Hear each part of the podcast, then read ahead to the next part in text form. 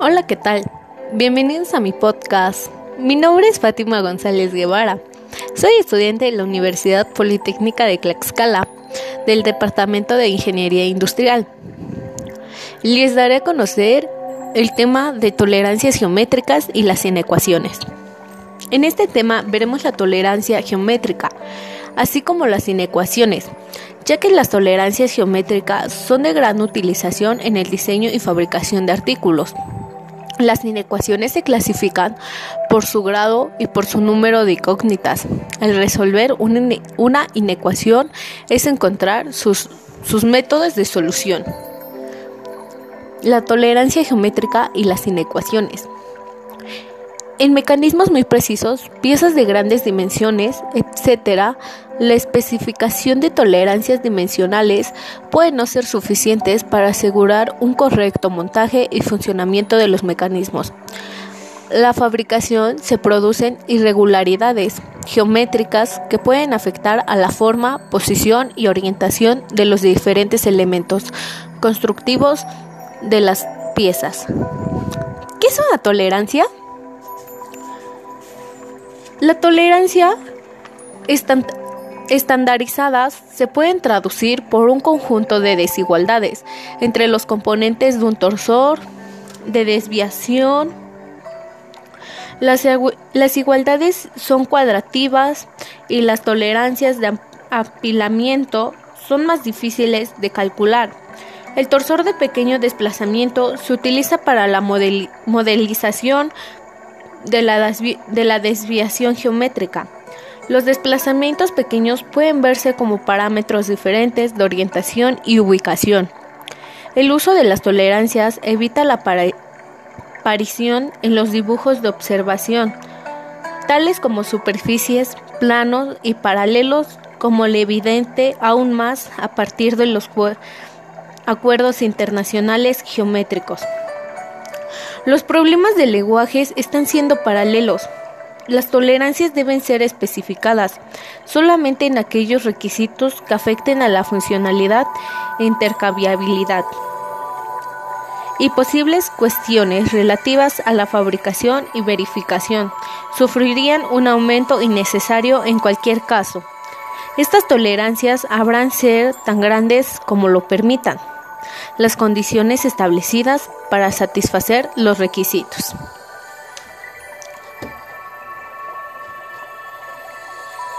¿Para qué sirve una tolerancia? Son de gran utilización en el diseño, y fabricación de artículos en los cuales es necesario que cumplan con algún tipo de especificación. Se usan para descubrir la, pieza del fabricante y también para dar un cierto margen de error aceptable con lo que se pretende incrementar la calidad en algún producto o incrementar la producción de este. La tolerancia surgió pues de un lenguaje usado en dibujos de diseño mecánico compuesto por símbolos que son usados para describir explícitamente la geometría nominal de una pieza un elemento y su variación permitida o tolerancia.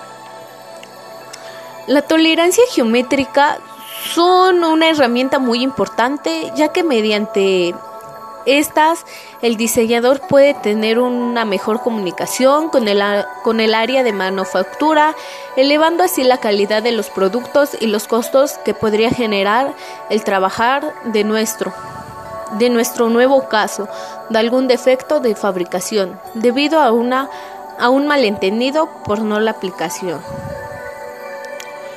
Hay tres tipos de tolerancias, la tolerancia de forma, la tolerancia de orientación, situación y oscilación y la tolerancia de posición. La tolerancia de forma consiste de una situación de orientación o de oscilación de un elemento geométrico, puede ser punto, línea o superficie o, o plano medio. Define la zona teórica dentro de la que se debe estar contenido el elemento.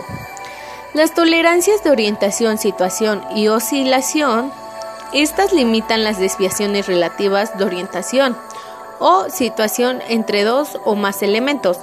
La especificación de una tolerancia geométrica es siempre debida a exigencia de tipo funcional. La tolerancia de posición. Una tolerancia de posición se define una zona dentro de lo cual el centro o eje plano central le dan un elemento o un tipo de un tipo de tamaño que se le permite variar de una posición verdadera o una cota exacta. exacta.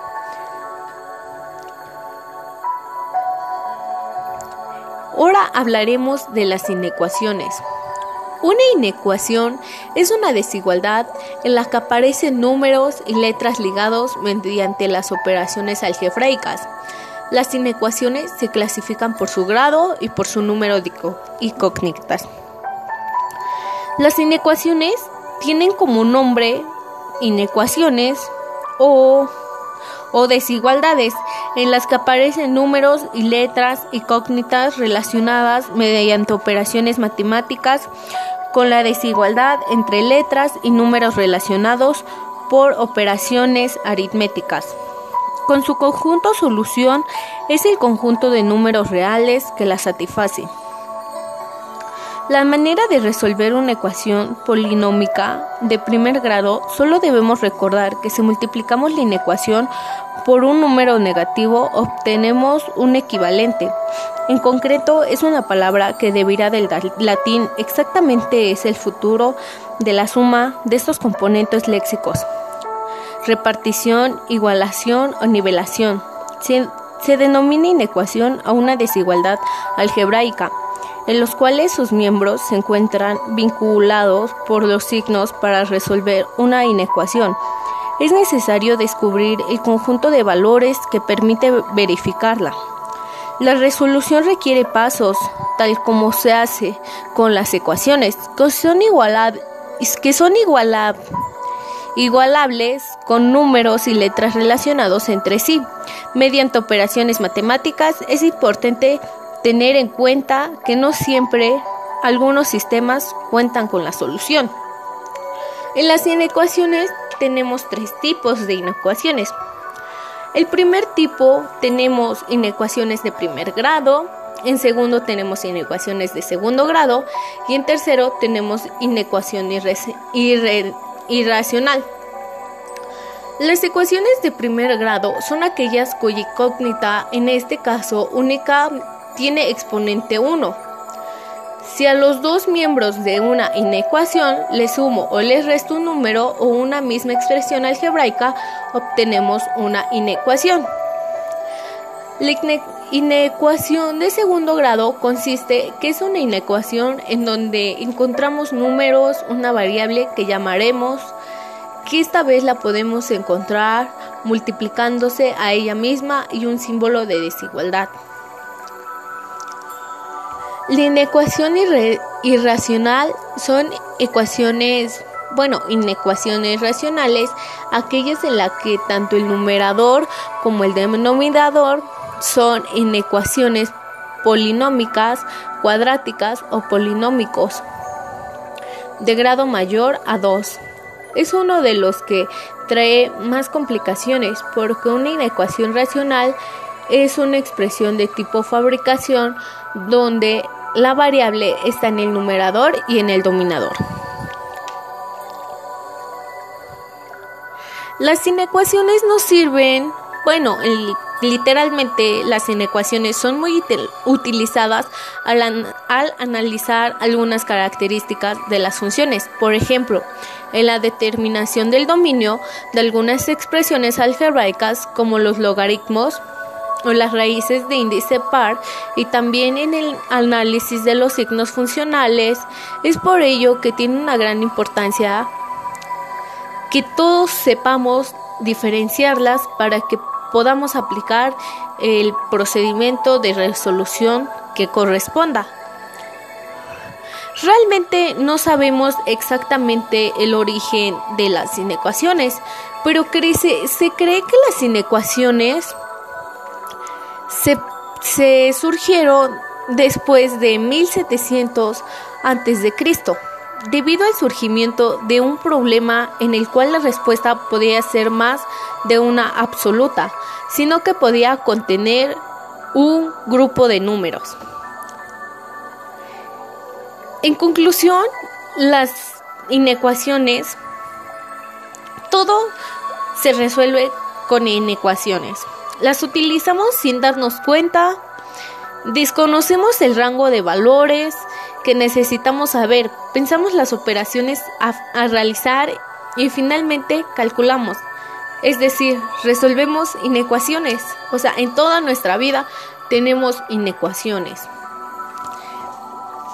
Mi, mi conclusión del tema, en particular de tolerancias y y las inecuaciones son, muy, son dos temas muy diferentes porque las tolerancias nos sirven para un diseño, así como en las inecuaciones nos sirven para sumas, este, tiene números, tiene incógnitas, tiene todo.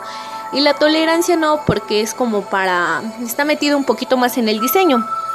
Entonces, esto quiere decir que el uso de las tolerancias geométricas son una herramienta ya que mediante estas el diseñador puede tener una mejor comunicación con el área de manufactura, elevando así la cantidad de productos. Y la inecuación es, es como les acabo de mencionar, la utilizamos sin darnos cuenta. Es una inecuación, es una desigualdad, de la que se desconoce un conjunto de valores. Bueno, pues hasta aquí acabó mi podcast. Muchas gracias.